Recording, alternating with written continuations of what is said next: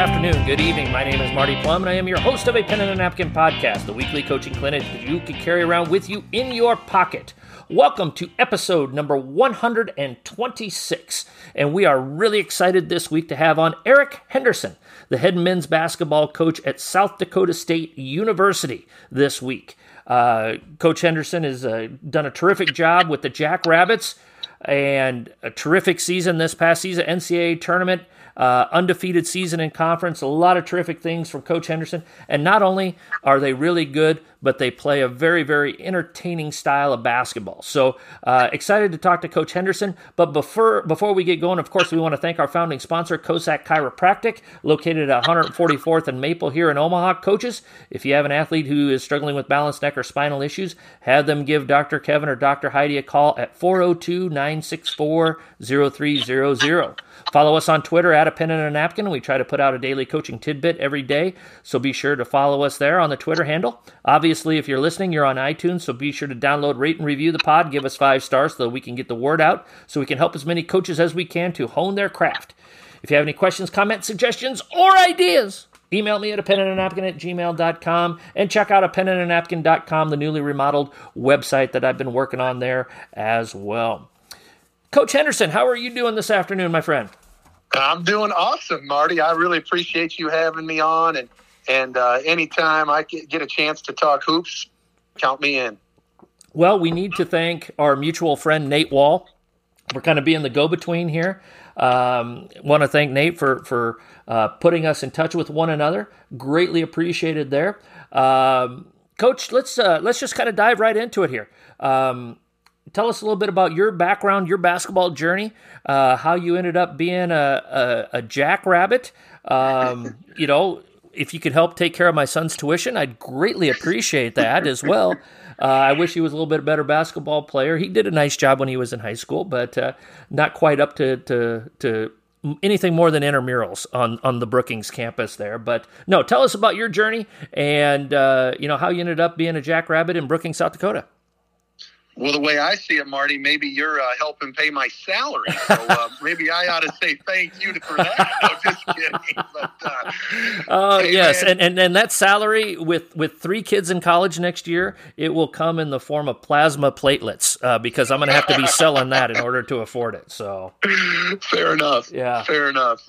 Oh, the beauty of coaching and and and the the you, you know what the, the thing I really enjoy about it is everybody's journey is different, mm-hmm. and uh, that's what makes this profession special. And and uh, so it's it's been quite a journey. But I grew up you, you, know, in eastern Iowa. My dad was a dairy farmer and my mom was a hairdresser. And so they're all back there, but, uh, you know, and, they're not too much into basketball. They're proud of, proud of what I do, but, uh, they don't, they don't always know when we're even playing. So that's kind of my, you know, how I grew up, to be honest with you. But I'll tell you what, I was really, really, really fortunate, Marty, to play for a high school basketball coach, Gordon Runquist, who um, is in the Hall of Fame for the state of Iowa and just really had a passion to help young people. And um, at a young age, I still remember going to basketball camps, and every year he would bring in a player from the University of Iowa. And um, it was just, I thought it was magical. It, it kept mm-hmm. people coming back and uh, I still remember getting pictures and autographs with those guys. Mm-hmm.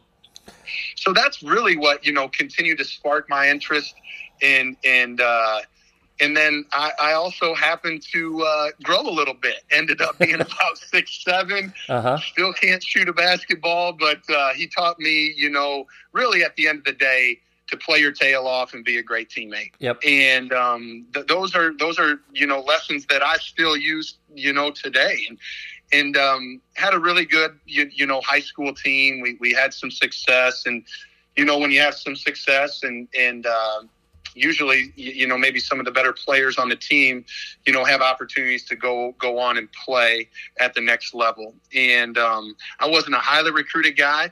But uh, you, you know, coming out of high school, I didn't have really much going. And then, you know, Greg McDermott, who was the head coach at Wayne State at the time, obviously not right there in your hometown for the Creighton Blue Jays. Now he was at Wayne State, yep. and um, you know he grew up only about uh, maybe 20 miles from where my school was at. So mm-hmm. he had a lot of connections back there, and and uh, took a chance on a six seven skinny guy that weighed about a buck seventy five that couldn't shoot. Yeah, yeah. Well, all he had to do was make layups and free throws. So well, there's the, the, the, luckily I could do that at a pretty high level. Okay. At least yep. at least layups. Yeah, exactly, exactly, exactly. But uh, you, you know, it was interesting. I went on I went on a went to Wayne State on a two thousand dollars scholarship, mm-hmm. and um, kind of one of their last guys that they signed. But um, you know, went, went in and and. Uh, ended up just you know doing what I was taught by my high school coach. Just just at the end of the day, be a really really good teammate and play your tail off. And then if if you do that you won't ever have to second guess anything. Mm-hmm. and um, obviously things worked out. I, you know i ended up i ended up starting my freshman year and um, we had uh, you know a good team. We were we, we won 20 games my first couple of years but you know never made the you know ncaa tournament. Mm-hmm. and but but we were always knocking on the door and coach mack was just a terrific coach a terrific mentor and then um, you know my junior year um, we, we finally broke that barrier. Had uh, one of the best Wayne Staters to ever play, Tyler Johnson from Hebron, Nebraska. He was so um, good. He was a first team oh. All American, and John yeah. Dolliver, who's in charge of the, you know, the NSAA there in in, in uh, Nebraska. He he was another terrific player. Um, but but things really clicked, and and um, we ended up hosting the regional tournament that year. Ended up getting beat by the by the Lopers, which is really really hard to say, but uh, but uh, ended up making the regional tournament that year, and then hosting the regional tournament, and then my senior year we we had a really really good year again with the team, and and um, ended up making the regional finals out in Metro State. Metro State ended up, ended up winning the national championship. We lost to them in the regional finals, but just had an unbelievable experience with Coach Mack and you know, he really taught me a lot about obviously the game, but um, and all, uh, but probably more importantly, just relationships and and how to mentor and how to treat young people, and and um, it's just stuff that I'm I'm forever grateful and thankful for, to be honest with you. So um, it's just you know when I look at mentors, that's you know two of the biggest in my life, and so that that was kind of my playing days. And Coach Mack, I've all you know, I always wanted to be even even in elementary school. I always wanted to be a, be a coach and, and thought I'd teach elementary. You know, not not just elementary school. You know, didn't matter what grade. But um, about my junior year, Coach Mack kind of came up to me and, and thought, you know, hey Hendo, have you ever thought about getting into college coaching? And and I said, not, you know, not really, you know, and he just felt like I'd be, you, you know, a, a, good coach and thought mm-hmm. I had it in me. And, and so I did start to think about it then. And then, so after I got done playing, I still had to do some student teaching and coach uh, Burkett took over. So I ended up, you know, staying at Wayne State and, and uh, coaching there for a couple years. Um, but then, you, you know, I, I, did my student teaching at Wayne and, and, uh, the principal came back to me and, and, said, "Hey, we got an opening. Have you thought about you know doing what you kind of always wanted to do?" And so I ended up going and teaching second grade um, for two years. And that second year, I was also the high school girls basketball coach at Wayne High, and, and Rocky Rule was the athletic director there, yep, yep. and he was terrific and and uh, just had a gas. I'll tell you what, Marty, it was so fun it was so fun. As a first, I was probably Jeepers 23 years old, and I was the the girls varsity coach, and we were one game away from state, and just uh, really really enjoyed my experience. So mm-hmm. that's kind of where it all started, to be mm-hmm. honest with you.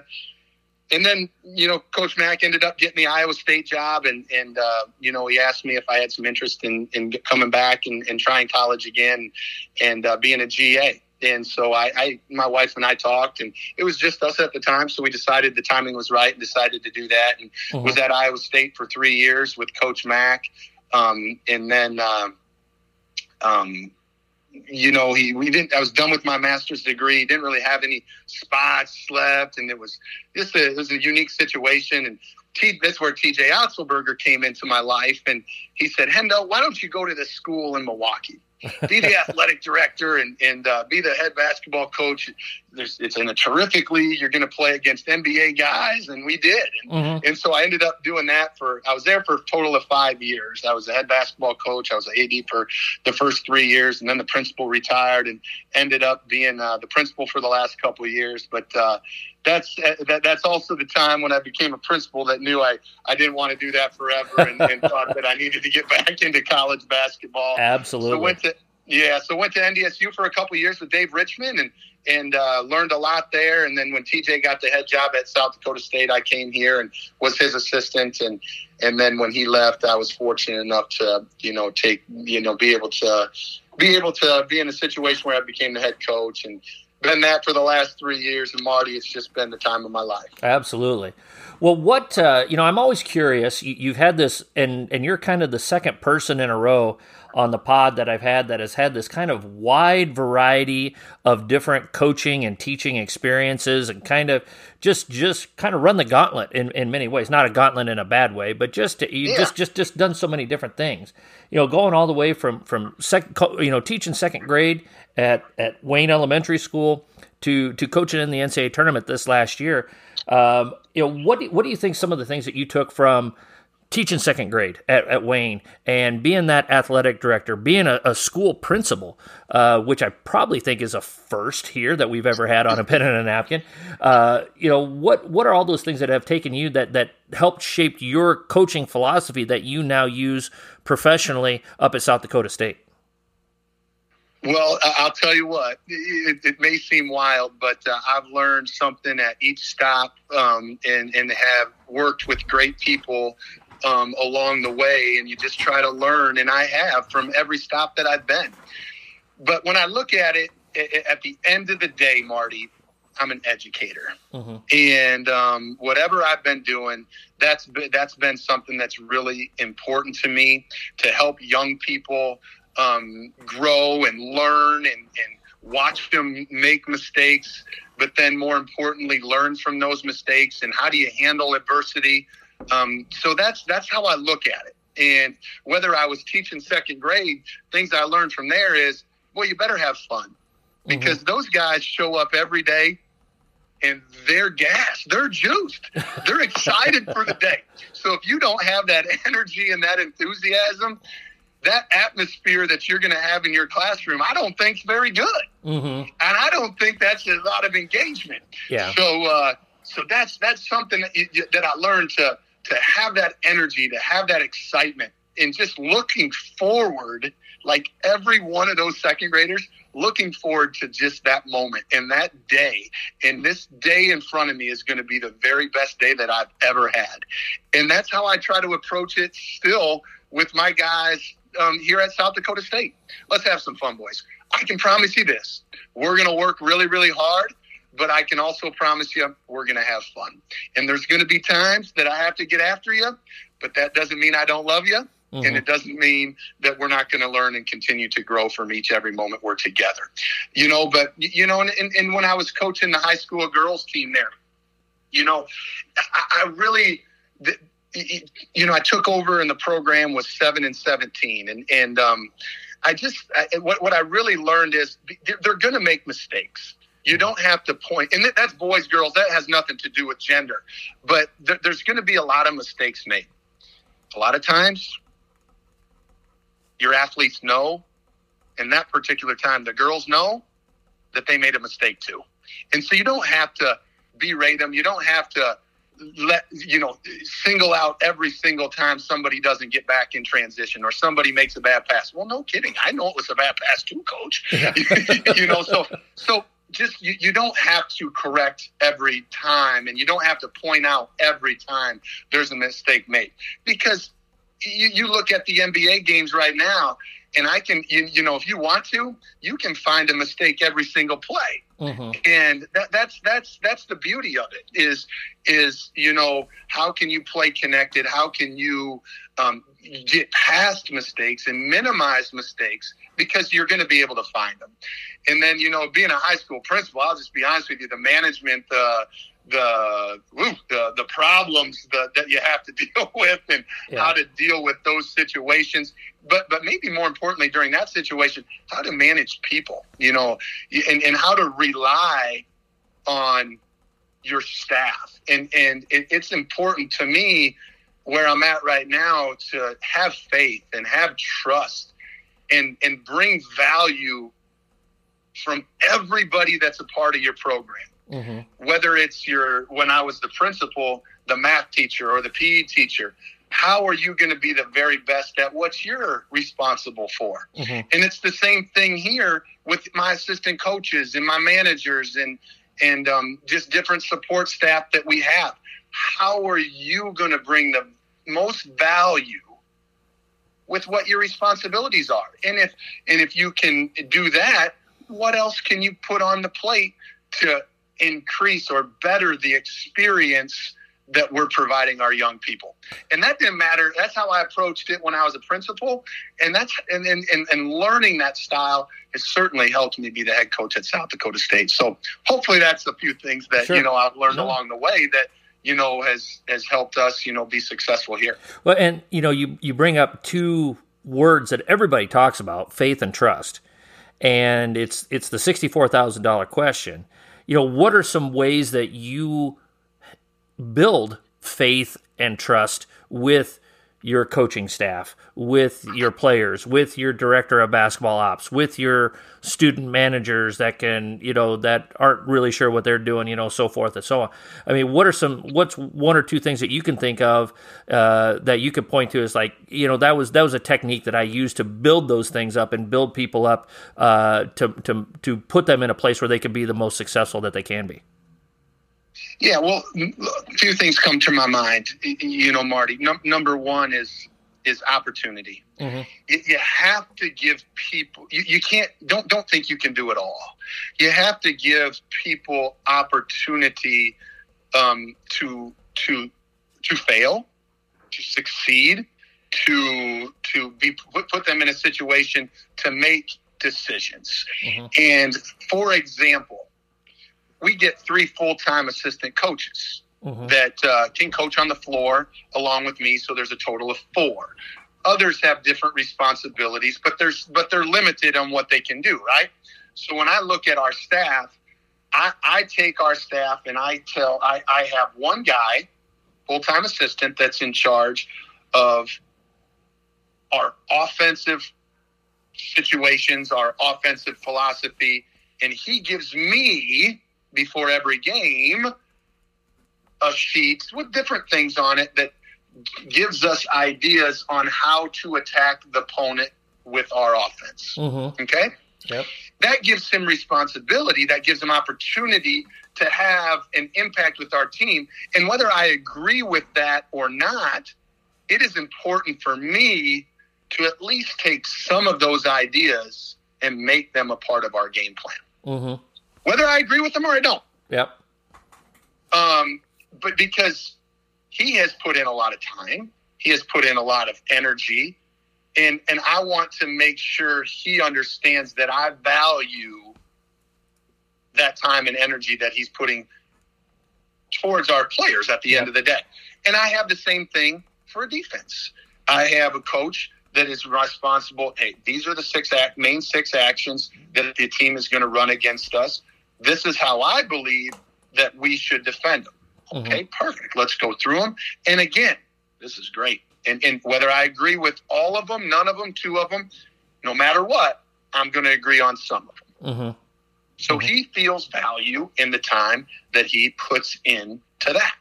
Now, if I don't, now there's there's always you and I, I, I hire guys that I believe in that that uh, you know that that it's not hard to implement some of those things. Sure. Because because I hire. I mean, we're, we're like minded people. You know what I'm saying? Yep, yep. So so that's one way I I feel like that's just a, a concrete example of how I create value in our our staff and then implement that within our program. And and I just feel like giving guys opportunities to do that.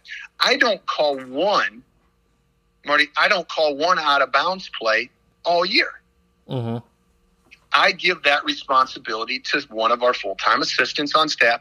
He calls all of them. And that doesn't matter, Marty, if it's two minutes left in the first half or it's a game winning situation, a game winning yep. situation that the ball is underneath. Mm-hmm. Now he may ask me, and I may give my opinion, but that's on him. Yeah. yeah. And I just feel like that that that trust, that faith that you talked about. I'm not blaming. Hey, win or lose, that ain't on him. Mm-hmm. That's on our preparation. That's on. Hey, we communicate before that. This is what we'll do in those situations. He has the pen. He has the. He has the marker board. Mm-hmm. That's how we practiced it. That's how we've done it. That's how we've planned. And so, I mean, it's not about egos. It's about putting your guys in the best situation. And how do you do that? You have to plan for that. Mm-hmm. And so, that's another situation where it may be a situation where I think a lot of coaches would say, no, no, no, this is too important of a situation. I'm going to decide whether we win or lose. Nah, not, not, no, you're not. Yeah. Yeah yeah, you gotta you gotta you gotta ride the horse that you brought, you know, and yeah. and yeah. and you and you gotta let you gotta let your assistant coaches know in that situation. I have faith in you, and and and something that I've done before in those situations uh, when when my staff was uh, a little bit bigger like yours is, yeah. is I I would tell my players, hey, here, there's 30 seconds left, like we'd be in practice and you're working on situation score. You know, Coach Goody is going to call the out of bounds play here. Don't look at me. She's going to call it, and that gives her the uh, the faith and the trust that's reciprocated that she knows that you know coach trusts me in this situation even before i get there. So i know that he's got my back even before it happens instead of me looking up going god i wonder if he's really going to let me call you know you know in that little split second time when the ball's rolling out of bounds with 30 seconds left in the game they know that it's going to be their call here and they have confidence and they know that they have the full backing of their head coach that they're going to make the best call that they can and the assistant coach and and my coach has got my back amen that's yeah. that's where it's at and i just feel like and i think it, it it goes deeper than that marty i think when mm-hmm. when when your players see that number one this isn't all about you Yep. It, it's a team. Yep. It's a team that works together that as a staff that has trust and faith within each other to do the right thing how do you then that's what i expect out of our players mm-hmm. so if we can show that and yep. show that hey you can't do this alone mm-hmm. Other people bring a lot of value. Other people bring character traits, uh, skills that are so valuable and knowledge to make our team better. Mm-hmm. Well, it's the same with our players. Try to find the value in every one of them and bring out the best in each one so you have a team. Absolutely. That's, yep. No, you're you're exactly right. You are exactly right. Um, you uh, you stepped in uh, TJ Otzelberger brought you in as assistant coach. Uh, you, you, want to talk about a, a, comet, man, or a meteorite? Uh, just everything. He, he's King Midas. It seems like everything he's touching is turning to gold. I mean, he did a great job at SDSU after he took over for uh, was Coach Nagy, correct?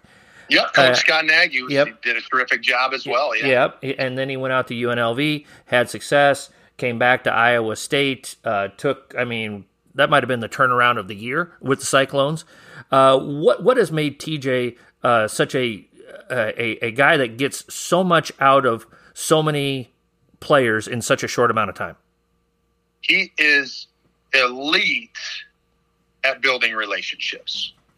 Mm-hmm. Elite, and that's with AAU coaches. That's with players. It's it's it's really really it, it's really impressive. And I've learned so much from him um, about how he deals with them and how about with players in, in particular, and the confidence that he instills in the people that are around him is is really magical. Mm-hmm. And so it's really fun to watch and, and I've just learned a ton about ton from him and and he's a tireless worker he he puts in so much time um, in and uh, he lives and breathes basketball and and uh, it's pretty fun to watch. Yeah.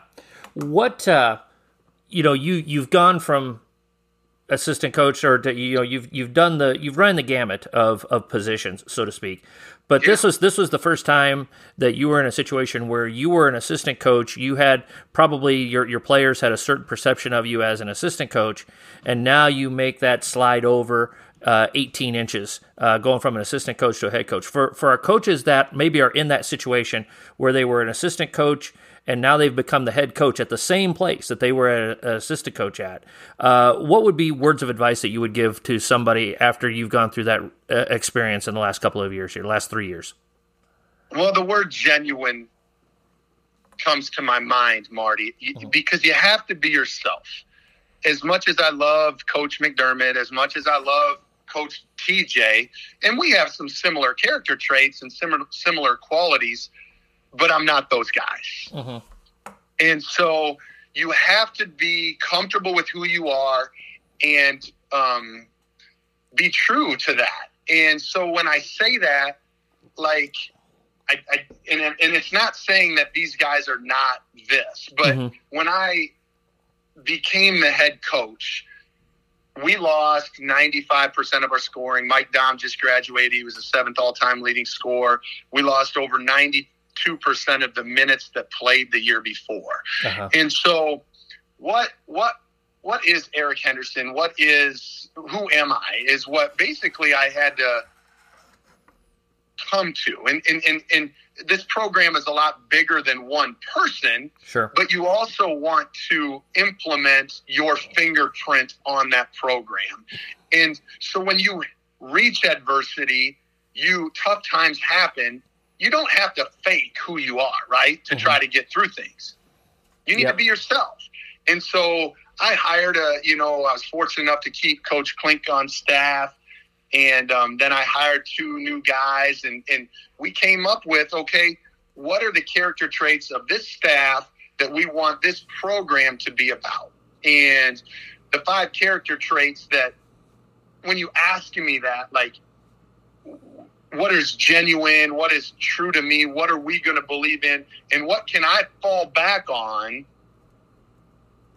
when things maybe don't go well, or if they do go well. Mm-hmm. And so we we came up with five character traits that you know we thought were going to be the keys to continued success with a whole new group of players and a whole really a new head coach and and, and a new staff. Yep. And so those five character traits were honesty, respect, selflessness, communication, and compete.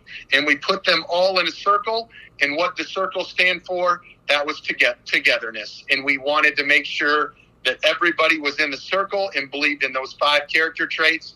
And we felt like whatever happens, happens. We believed in that. Mm-hmm. And, and obviously, we were fortunate enough to have good players. Maybe they were inexperienced, but they were together and they believed in the same five character traits, and and uh, we haven't looked back. Yep. A pen and a napkin university videos are just another way that a pen and a napkin can help you become a better coach. Our university video library is constantly expanding with topics ranging from interviewing for a job to full court defense to 25 universal truths about coaching. Our university videos will help you round out your skill set as a coach and help you hone your craft. Videos are $10 a piece, with bundling options available. To order, you can DM me on Twitter, send me an email at a pen and a napkin at gmail.com, or order from our website, a pen and a napkin.com. Be sure to check out the A Pen and a Napkin video. How, how important is it for any coach at any level to have uh, the, the administration and the powers that be uh, behind you, that you feel like they have your back. I mean, at South Dakota State, there, uh, you guys had a great, you, have had great teams up there. I didn't realize as I was getting ready for today, Eric, uh, it was either you or North Dakota State. At least one of you had been in the Summit League championship game every year for like the last dozen years or so, some crazy number like that. Uh, obviously, your football team's done really well. The women's team won the WNIT this year, uh, so forth and so on. It's just a, a, a, growing place, and obviously that doesn't happen by accident. There's got to be some administrative support with that, uh, and you know you're you're getting the big remodel. Uh, our son Carter was was was showing us, you know, as soon as that came out, he was sending us pictures of what Frost is going to look like, and man, it's I think it's going to look really, really good. Uh, you know, just just seeing that type of commitment. Uh, from from your administrators, from the people above you, how important is that to you as a as a coach? Well, the, the support is is incredible, and uh, I'm, I'm really I, I've always wanted to be an educator and help young people and um, to be able to do that at a place like South Dakota State at the Division One level, coaching basketball. I mean, I feel like I'm the luckiest dude alive, to be real mm-hmm. frank with you. and yep. and a big part of that is the support, and and it does. Uh, it, would be crazy not to talk about our administration. Um, I, I work for a tremendous athletic director, Justin Sell, who has you know similar um, character traits, but but also similar vision of, of of creating an experience for our student athletes that is memorable. And um, obviously, we want to win at a high level. We're very very competitive, and he gives us the resources to to do that. Makes it makes it really special, you know. So mm-hmm. That that's incredible but then it, it, goes beyond that. It, you know, it goes to the president, uh, President Barry Dunn, who's at almost every single one of our home games, supporting us, and and then the community that we live in, um, the the alumni, the the. What makes this place special is the people. I know we're going to get a new building and it's going to be fantastic, but when I think about South Dakota State and what makes it special, the first thing I think about is the people. Mm-hmm. And not only do they they they show up and give us an incredible environment to play in, but they obviously support us financially too. And when we're at the grocery store after a tough loss or a big win, they're not afraid to come up and tell you how proud they are of you, of the effort and, and the togetherness that your team played with. And and so it's just really I'm just really fortunate all the way from, you know, you know Justin, our athletic director, to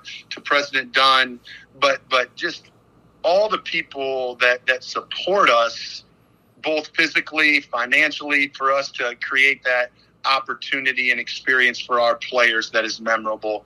I'm a pretty fortunate dude. You you uh, in your career there so far. Uh, excuse me if the math is a little bit off here, Eric. I teach history, so that's always my out. Uh, yeah. But uh, 38 and 1 at Frost Arena by my math in your 3 years as as head coach there at South Dakota State. Is that does that sound right? Well, I know this. I know the one. You know the one. Yeah. you, you don't remember Marty, the 38, but we always remember the one. Spoken coach, like a true you know coach. Deal, the ones that eat at you are the yeah. ones that get away. you bet. You bet. Uh, yeah, that's uh, you are exactly right. Uh, but uh, you know, creating such a strong home court advantage. Is that something that you preach to your guys? Uh, how have you how have you been able to do that? Obviously, it comes again with you. Have, you have great home crowds. Uh, they they pack the place. It's a loud facility. Uh, but but what have you guys done to try to really emphasize the importance of of creating that home court atmosphere with your players? Well, I mean, it's it's it's a tradition thing too, Marty. You yep. know, I you know, Coach Nagy, who was here before TJ and I got here, he did it. He did an unbelievable job. Absolutely. I mean, absolutely. Uh, from transitioning this place from a Division two institution to uh, Division one, and the success that um, he had, especially later in his career. You know, he went through that transition that wasn't easy, mm-hmm. and um, you know, so for for the people in our community to continue to have that support is incredible. And and um, they, they, it started back with Coach Nagy, the the winning ways here, and the support that we had from the community.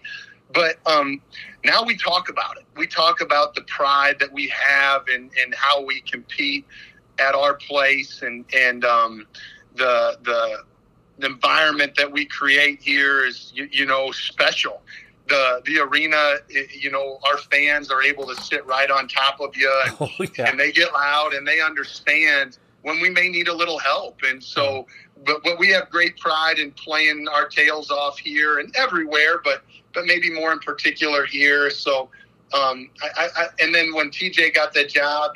It, it, you know, it's continued success here, and, and you know, we, at one point we had the longest winning streak in the in the country for Division One basketball, and I know we're we're probably top five again now. So it's mm-hmm. it's something we talk about, and we have a lot of pride in what we do. Yep. You uh, referred to it numerous times earlier in the pod. Um, just just your relationship with Coach Mack. Um, you know, I, I know Greg. He's a great guy. Um, absolutely done a bang up job here at Creighton. The job he's done speaks for itself. Uh, what and, and you, you talked about it a little bit, but if you know what has has made you um, want to, you know, you you leave a, a good paying job as a second grade teacher to go and work for for ramen noodles at Iowa State, essentially. Uh, you know, what about Coach Mack? Has has just drawn you to to him. And and what makes him from from your perspective what makes him such a special coach that he's able to just year in year out? I mean you take a look at the team that he had this year was so young. They had the injuries and yet they're still right there. Uh, had a great chance to beat the eventual national champions there in the second round of the ncaa tournament. Uh, what about make uh, mac makes him one of the best in the country? Well i mean I always felt like you know when we when we made that jump from teaching second grade full time job to a GA at Iowa State. I, I and I still believe this. And when you're around good people, good things happen.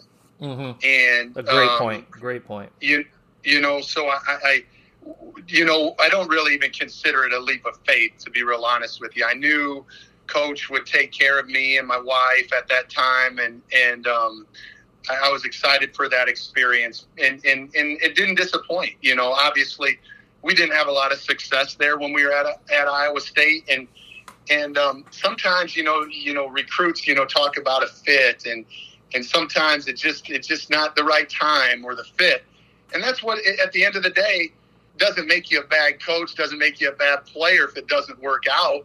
And that's what happened at Iowa State. You know, it just whether it was the timing, whether whether it was the fit, whatever was going on, um, you know, even being around Coach Mack during those times when maybe he wasn't as successful as he has been at every other point of his career doesn't make him a bad coach. Well, there was, there, there's there, always a lot of variables, you know, and well, so yeah, there, there, there was, you know, I without going into detail, it was yeah, not, it was it was a much bigger uphill climb you know than what, what people could see from the outside looking in. Yes, I, yeah. yeah, you're you're very right with that, and that that should not be discounted as far as that part of or that chapter of the book, so to speak. And so, so like, and that's what I want to share too.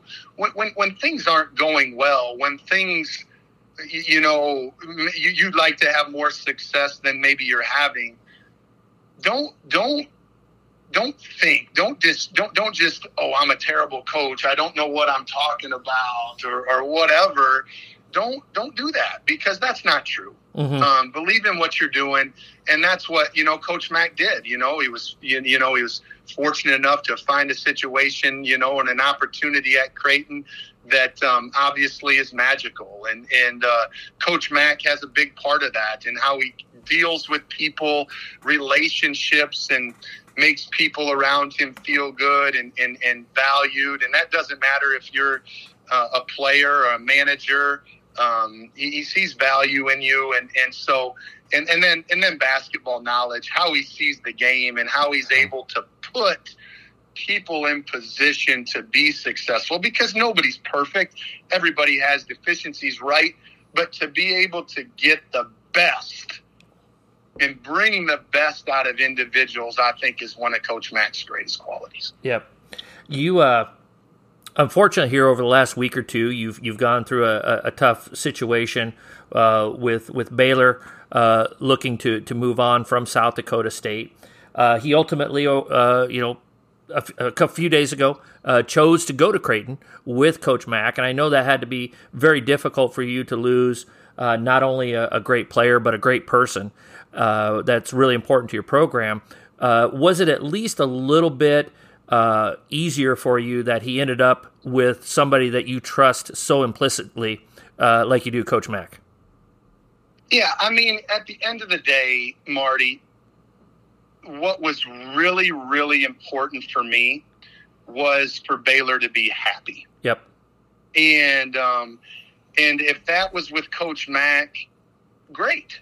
obviously I have a lot of respect for him and and um, that that's great. But but more importantly for for my relationship with Baylor, um, you, you, know, I wanted him to be happy, mm-hmm. and I think I think I'm pretty confident. I know he's going to be happy there. So that makes me feel really, really good because I know how Coach Mack, uh, you know, treats people and and like I said, brings out the best in in people that are around him. So that does that part does make me feel good, Marty, and mm-hmm. and uh, you know that this this business the, the business of college basketball right now, especially at our level um, is is unique. Yeah, and you know, so for Baylor um, to be happy, for Baylor to you know what he feels like to put him in the best position to make him successful after college that's what I wanted to happen. And, and, um, you know, and, and so for Baylor to be happy and for Baylor to do it at Creighton where he's, you know, close to home and, and can do it for a coach that I respect, that's what's important to me. Sure. Is it uh, looking back to your high school coaching days?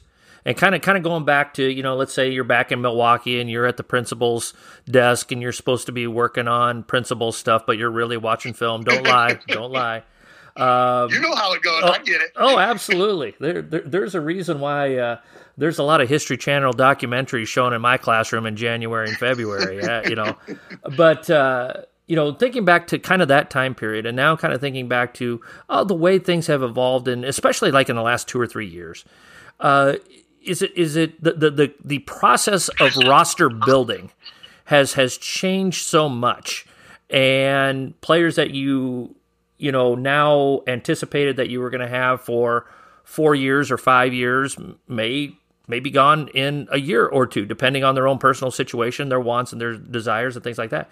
You know, is is that roster building? Uh, you know, kind of comparing it to your high school situations, is it sometimes we think it's hard at high school because we know we're only going to have them for four years, and really most of our kids are going to be varsity players for a year or two, and we're constantly churning out a different varsity group every year or two. But now, you you know, it's it's kind of evolved into that a little bit at your level. If does, does that comparison make sense? Yeah, it really does, and and I do feel like um, you know, it is going to look a little bit more like that than it ever has. That's for sure. We've been so fortunate here to keep the players that had significant playing roles within our program for long you know for, for the sure. for really for for four years a, a lot of times and so um and and i think that's um important and and I think what we've done, and TJ talked about this, and, and I learned this from TJ, and I still every staff meeting that we have, the very very you know first question we talk about is how can we make the experience for our student athletes better, and playing is a big part of that, mm-hmm. you know, and now with the NIL and the money that can be offered um, it, it, we can't be we can't be negligent of that. And so, how is South Dakota State going to play a part in that? And can we do it at the level of per se Creighton or mm-hmm. Kansas or Power Five schools? Uh, that, that's probably not realistic. You know what I'm saying? Oh so yeah, yeah. We need we need to be cognizant of that um, because our our sport of college basketball is at a very, very unique spot. And so, how are we going to manage that? How are we going to deal with that? We, we have to think about that. I don't have all the answers to that right now. If anybody did, I'd certainly listen to those. I can promise you that. But, but I can promise you this, Marty. I'm going to stay true to myself. I'm going to stay genuine. And I can promise you, I will never stop asking the question how can we continue to make our student athletes experience the very best that we possibly can? Coaches, I love doing a pen and a napkin. It is something that was intended to become a hobby, but it has become a passion and a blessing in my life. I love helping coaches, and I hope that I've been able to help you in some way, shape, or form. I want to do more, but I need your help to do that. I've recently opened up a Patreon page to help a pen and a napkin grow even further, and I'd appreciate any help that you would be willing to give to a pen and a napkin. From the layup tier, and for as little as $3 a month, to the three point tier, your generosity will enable a pen and a napkin to grow and develop even greater projects than we've already done. For more information, go to a penandanapkin.com and go to the Patreon link, or go to patreon.com backslash a pen and a napkin. At this time, Coach Henderson, we are going to throw out our John Wooden quote of the day. We had 100 Don Meyer quotes, and now we're on the 26th John Wooden quote of the day here. So this comes from uh, uh, Wooden, A Lifetime of Observations. And uh, Coach, feel free to, to comment on this as soon as I as soon as I spiel it off here. So, are you ready, sir? I am. All right. So, the John Wooden quote of the day is: Why is it so hard for so many people to realize that winners are usually the ones who work harder, work longer, and as a result, perform better. Boy, that's uh, that's pretty strong. Yeah, like, hey, Coach, Coach Wooden bringing the heat. Yeah, uh, he, he did, huh? Yeah. Funny story. You talk about Don Meyer. I, uh, you know, Don Meyer is from Wayne, Nebraska. Yep and being a Wayne Stater, his mom um, obviously was still living when when I played, and and he had some brothers and sisters. And when I graduated, I lived in his mother's basement. Oh, okay. Um, yeah, so uh, got to know Coach Meyer pretty well through that, and obviously was at Northern State when I played.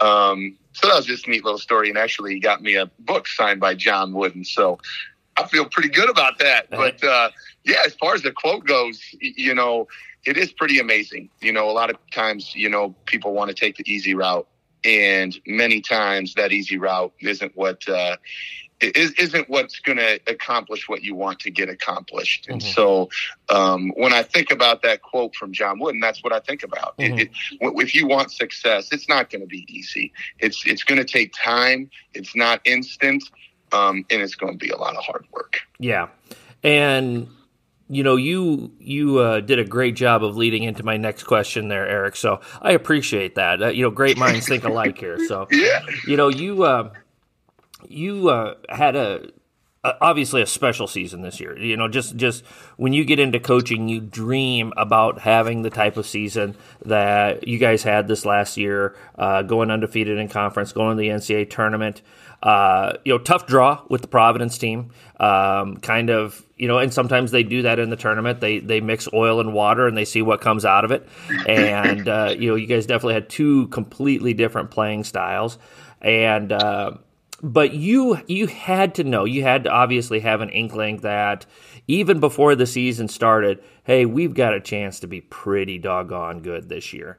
Um, and and there's coaches out there that are listening to this that are in that situation. They feel like, hey, you know what? Next year has a chance to be really, really special for our team. How did you? Uh, and I know you you kind of prepare for each season the same way, uh, but was there anything?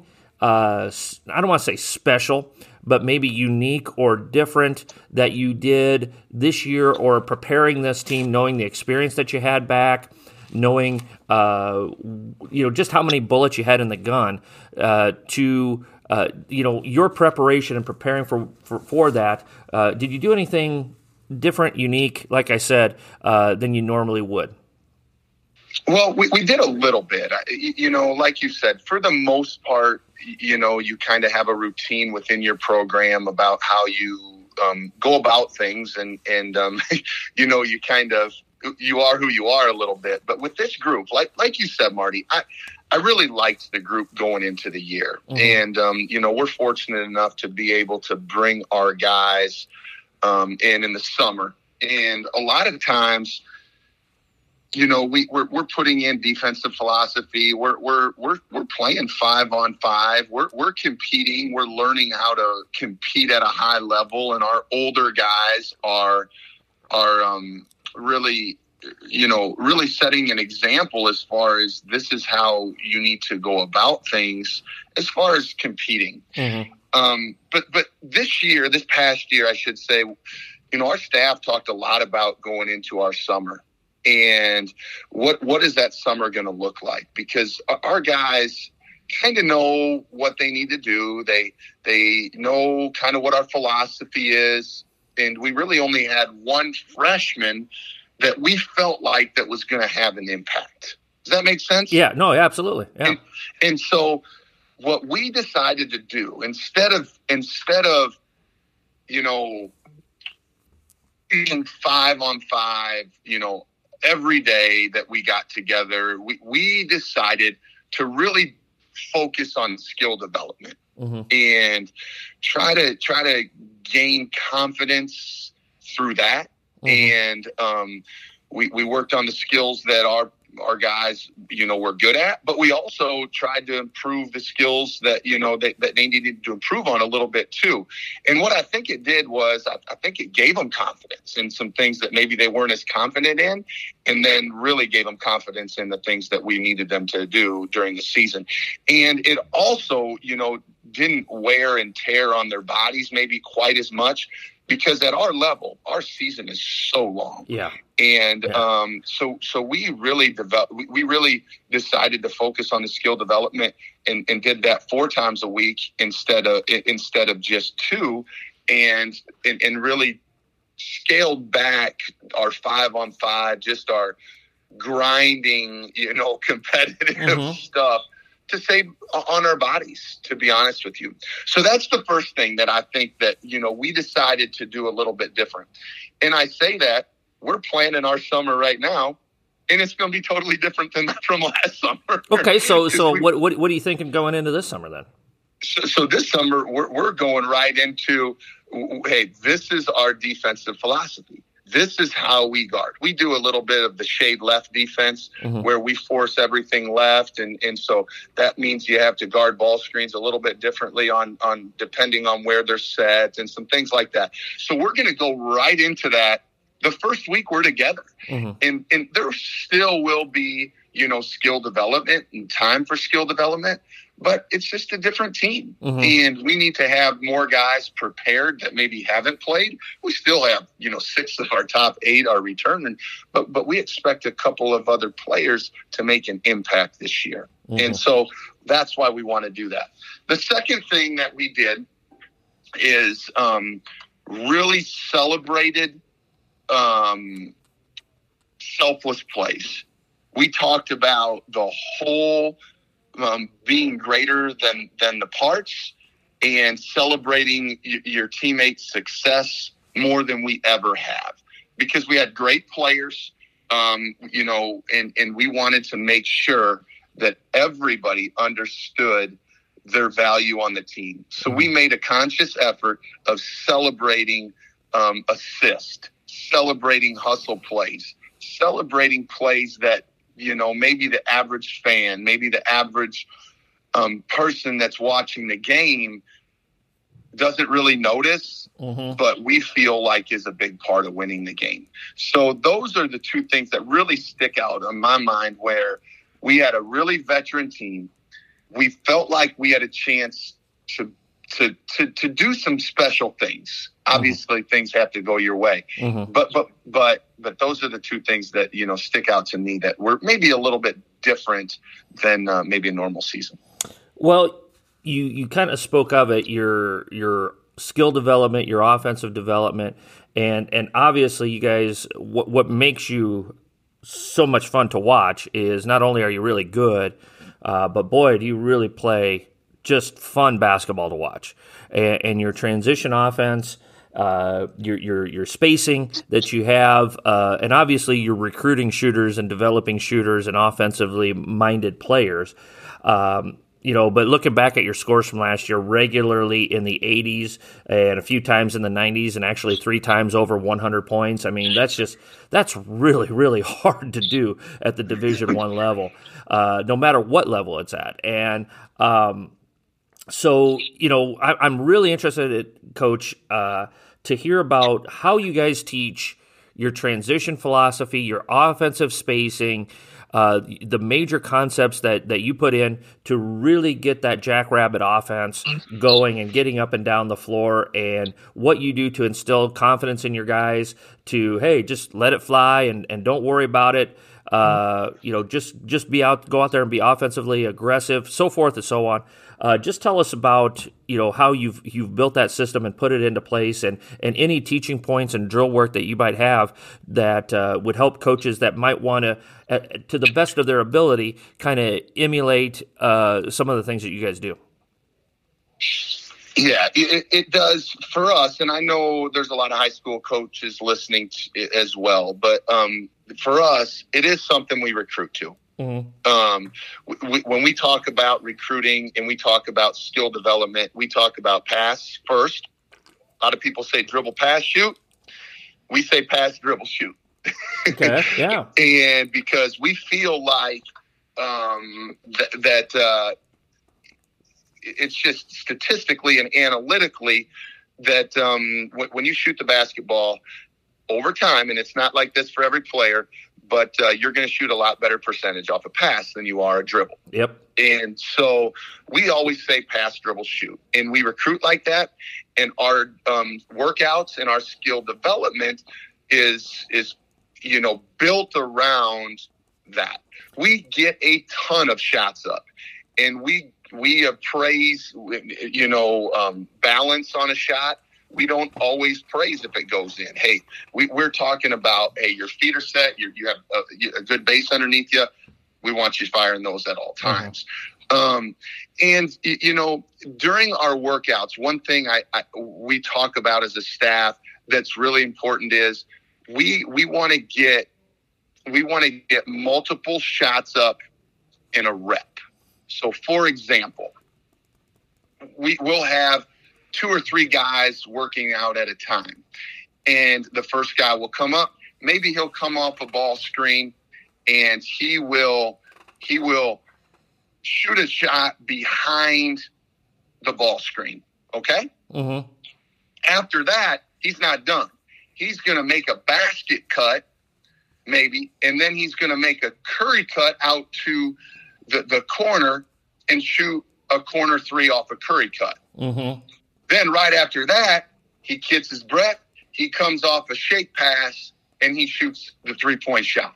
Mm-hmm. Okay. Yep. So that's one rep, and then the next person goes. It's not just always catch shoot. Mm-hmm. We want to get our guys moving, and then we want to get our guys to, to get their feet set, and then we want them to fire. Mm-hmm. So th- that's some of the things that we do in our skill development. Some things that we think about. Mm-hmm. We we shoot off the pass way more than we shoot off the dribble and we get multiple shots in on every rep. Mm-hmm. The other thing is we, we um as far as philosophy wise, when you talk about just our shooting percentage, we led the country in three point field goal percentage. We led the country in effective field goal percentage. I don't know where we ended up in pace of play, points per game, but I know at one point it was us and Gonzaga. I don't mm-hmm. know if we were one or two. I, I don't know, but, yeah. but but but we're up there, right? Yep. And um, so we want to we we talk about this in transition. We run the standard. One of our wings runs the left side. One runs the right side. Our first bigs runs to the rim, um, and then we usually have a trail guy and then a point guard. But the first thing we talk about is that's very interchangeable. Okay. Yep. That's very, very interchangeable for us. The second thing we talk about in transition is post touches, paint touches.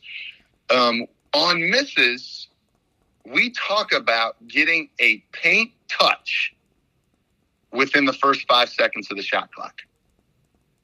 Mm-hmm. I like that. And and if we get a paint touch, and it can be that can happen a lot of different ways. That can happen a lot of different ways. If our post is rim running and we throw it ahead and he beats him down for a layup, that's easy, right? Yep. But if he doesn't, let's say he doesn't, we can swing it up and we're automatically our eyes go in to the post. A guy working to get a paint touch. And as soon as we get a paint touch, we feel like we're going to get a better shot. Mm-hmm. Mm-hmm. And that's our philosophy as far as spacing goes we talk about filling the deep corners, really, really filling the deep corners. And then, um, you know, depending on our lineup, are we going to have somebody dive? Are we going to have somebody? Are we going to stay with four guys out on the perimeter?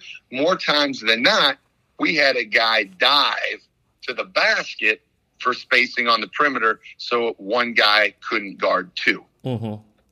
And so that's the that's kind of the philosophical aspect of our pace of our, quite honestly, our shooting. Mm-hmm. It's not that we won't shoot and our guys don't have confidence to shoot the ball without getting a paint touch. And it doesn't have to go through the post. Mm-hmm. If our post is trailing a little bit and he sets an early ball screen, our guard's job get the paint touch within the first five seconds. He may roll into a ball screen. Let's get downhill. Let's mm-hmm. try to get downhill. If, if, if they're yep. uh, hedging, let's get the short roll. Let's get it to our post player. He can get a paint touch. So I know it's very complicated to talk on the phone and it may seem very simple, but that's what how we try to keep it. We want to keep it very, very simple. We want to give our guys freedom. We want to give our guys confidence. And how do they get confidence? Reps. Yep. And that's that's what we do. Um, you know, you brought up an interesting point about passing, and I was reading some stuff on some analytics, and probably one of the things that offensively we teach the least in practices is passing. Uh, we spend a whole, and, and I'm guilty of it too. We spend a whole bunch of time shooting. We spend a whole bunch of time with ball handling and making moves off of cones and stuff like that. Uh, but in this, uh, I, I, forget where I saw it, uh, but they they in the NBA, the average NBA player passes the ball seven out of every ten touches, and but yet but yet we we don't really teach a lot with fundamental passing. And I just thought that was interesting that you said that because that's when I read that, that stuck with me. Oh man, we really have to, you know, that does make sense. Two out of every three times you touch the ball, you're going to pass it to somebody else. So we have to work better and more. Uh, we have to work more and better on passing the ball and receiving the ball and getting ourselves in a situation ready to score. It sounds like that's kind of what you guys are doing too. Yeah, I mean that that's how we think. I mean, we, we, I do believe we have really good shooters, and I and I believe our shooters have confidence that that that that, that they're going to make the shot mm-hmm. in in freedom to to do different things on the offensive end, but um, they also have a great understanding, great understanding of shot selection, and um, taking good shots. We do I think we led the country in three point field goal percentage because we have the best shooters? Maybe, but I probably believe in that we led the country in three point field goal percentage because of the shots that we took. Mm-hmm. Mm-hmm. And more of them were off passes. And and and yeah, it is. Every practice that we have, we start with a passing drill. Every every single um, workout that we have starts with and it, sometimes it's a combination between ball handling and passing, but passing is involved in the start of every single workout that we do, and um, it is something we talk about a lot. Mm-hmm. Let's uh, let's let's wrap up here, Coach. Um, let's talk a little bit about uh, late game coaching, late game situations. Uh, you know, you guys are obviously at your level, most of your games are, or a lot of your games are going to come down to uh, the last four minutes, and you're you're up four or down four. Uh, how much prep do you guys put into those type of things? Uh, how do you handle huddles? Just just any advice that you want to give coaches about late game preparation, special situations preparation. What are some things that you guys do at South Dakota State to help prepare your your staff and your players for those situations? Want to know more about a pen and a napkin and all the resources it offers? Go to a penandanapkin.com, a great resource for any coach at any level. In addition to our A Pen and a Napkin University video library options that are available to order, we have hundreds of pages of notes, from one page handouts to book breakdowns to original coaching notes.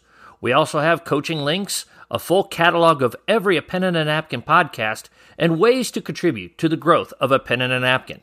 A pen and a penandanapkin.com is a coaching resource that will help you become a better coach. Yep. That's a, it's a, it, it is amazing how many times it comes down to the, those last four minutes. And I know every possession matters and you, you want different things, you, you know, to happen throughout the game too. But situationally, here, here's our thoughts um, and how we prepare as well. So our thoughts is p- part of the reason why we don't run a lot of sets. We're a heavy, heavy motion team is because the last four minutes of a game. Okay. We believe that um, players need to be comfortable in playing without being a robot, without being told what to do at all all the time. And if you do that throughout the game, you're going to have to do that throughout at the end of the game as well, the last 4 minutes too. So we we're, we're really that's part of the reason why we choose to be a mo- motion offense team. So they're comfortable in high pressure in in situations where we're not telling them where to go, what to do, different things like that. Mm-hmm. Um, our philosophy doesn't change. We want to continue to get paint touches. Okay. We mm-hmm. want to continue to get paint touches and continue to d- take good shots. How do we prepare them for that? How do we get them in situations? We play two minute games every single day in practice. Sometimes we're up eight, sometimes it's a tie game, sometimes it's, you know, and we use those situations to teach. Mm-hmm. Hey, these are things you need to think about. We got the, you know, we're able to, you, you know, film every one of those situations. So we watch one or two of those situations, I'd say three to four times a week in the film room mm-hmm. and, and, and learning from those situations. For me, I'm very, very comfortable in in not calling timeouts for offense. Mm-hmm. I would rather let the game play out if we have the ball. And vice versa, I'm much more likely to call a timeout to get our defense set to get to, to get our plan if we want to adjust defensively in those situations. Mm-hmm. And our guys have to have a clear understanding, you know, um, of offensively without calling timeouts. Who's who do we where do we want the ball? Whose hands do we want the the ball in? And you know, and it can be different, you know, in different situations.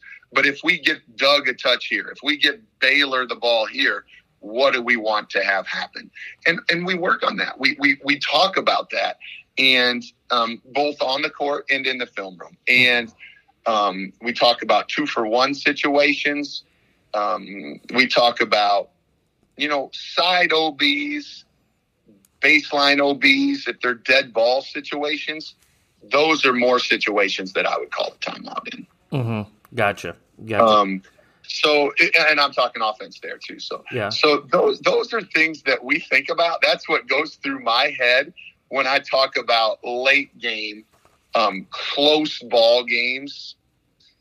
Like, I just feel like our motion offense allows us to have confidence and freedom during those situations. Mm-hmm. And and it just uh, affords you guys the the opportunity to just flow. Let's just play we don't need to call anything. Let's just let's just do what we do, and we don't have to overthink it. And I think that you know they're obviously your your players are already well aware that you know this is a close game. We need to make a play here, one way or the other. Uh, so let's just not have to think about it too much. Let's just do what we do, and instead of having to run zipper nine two quarter master flash, you know, blah blah blah, you know. Uh, I, I, think there, I think there's a, a extremely valid point to that. I, I really do. Uh, and, and, and, you know, I say all that. You know, one of my biggest mentors probably has more set plays than anybody in America. oh yeah, Coach Mack, Coach McDermott. Oh you yeah, know, he he he feels a lot more comfortable. You know, deciding what to do in those situations himself. You know what I'm saying? Yeah. Yep and so he and and I guarantee if you ask him, he's going to feel a lot more comfortable calling a set and and making sure the ball's in the hands that that he wants it in in that particular situation, depending on matchups and stuff like that. But uh, it's interesting, you know, how, you know, you, you, know, philosophies change. And, you know, I say all that, you know, we, we had a game up at North Dakota State this year and I didn't like our, how it was moving. I didn't like where the ball was going. And um, we ended up calling timeout with six seconds to go and, and ended up, it ended up working out for us. But, but, uh, you know, I just didn't feel comfortable about that either. So, well, kind of, you know, where it's at. Oh, I was just gonna say it's it's the old axiom um, if if you don't call timeout and it works out, you're a great coach because you Yeah. let your players play. But if Yeah. you don't call timeout and you, you don't get a good shot or you don't get a shot up at all, you got to get these guys set and ready to go. So it just it's just you know just as well as I do, coach. It, it comes down to winning and losing it. You know, I always I always tell you know uh, young you know now I got I get to say this now. I get to tell younger coaches. You know, if you if you play slow, if you if you play with not a lot of possessions, uh, and you win, your teams are considered disciplined. But if you lose, you're boring. And it's just Isn't that the truth? you know, and if you flip it the other way, if if you play fast like you guys do, but you're not winning games, you're considered undisciplined and you know not well coached. But if uh, but if you're winning games, you're considered uh, you know exciting and free flowing and all of that other stuff. So that, that's the stupid crap that it comes down to, don't you think? Oh, isn't that the truth? It's just, uh, yeah, that isn't it.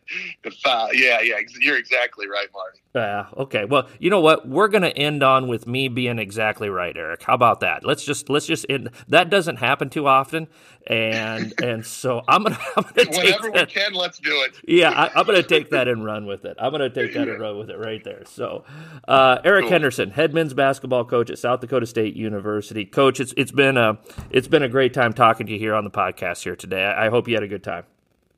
Marty, appreciate you. It's been a blast. All right. Well, hey, uh, any uh, any social media you want to plug for your program? Anything you want to let folks know about the Jackrabbits that they don't already know about, or maybe if they don't know about it, they could check out. Uh, da, da, da, best home winning percentage in the last 10 years. Um, that's probably a good one. That's good. Good. Uh, you got any Twitters or Instagrams or anything you want to throw out I there? have Twitter. Yeah, use the GoJacks MBB one. And then, uh, you know, Coach Hendo. I think mine's Coach Hendo. Okay. Hendo, maybe. I'll look at it. Hang on one second. Okay. Yeah, but both those would be good, Marty. And Okay. I'll follow you back and all that stuff too. Let me just look. Profile. Coach Hendo at Coach Hendo SDSU. All right. There it is. I, I figured you would be like a Kardashian and just be able to rattle that off. it ain't like that, brother. All right. Well, hey, coach, if you could just hold on the line here for just a second here as I wrap things up. Uh, Eric Henderson, men's basketball coach at South Dakota State. I can't thank him enough for his time here today. Uh, you know, again, great program. Give them a follow. Check them out. They, they play great, great basketball up there in Brookings, South Dakota. Uh, uh, follow us on Twitter here at a pen and a napkin, at a pen and a napkin uh, for daily coaching tidbits. Uh, download and rate and review this podcast. Give us five stars. If you have any questions, comments, suggestions, or ideas, email me a pen and a napkin at gmail.com. Check out a pen and a napkin.com. And if you would be so kind, folks, check out our Patreon page.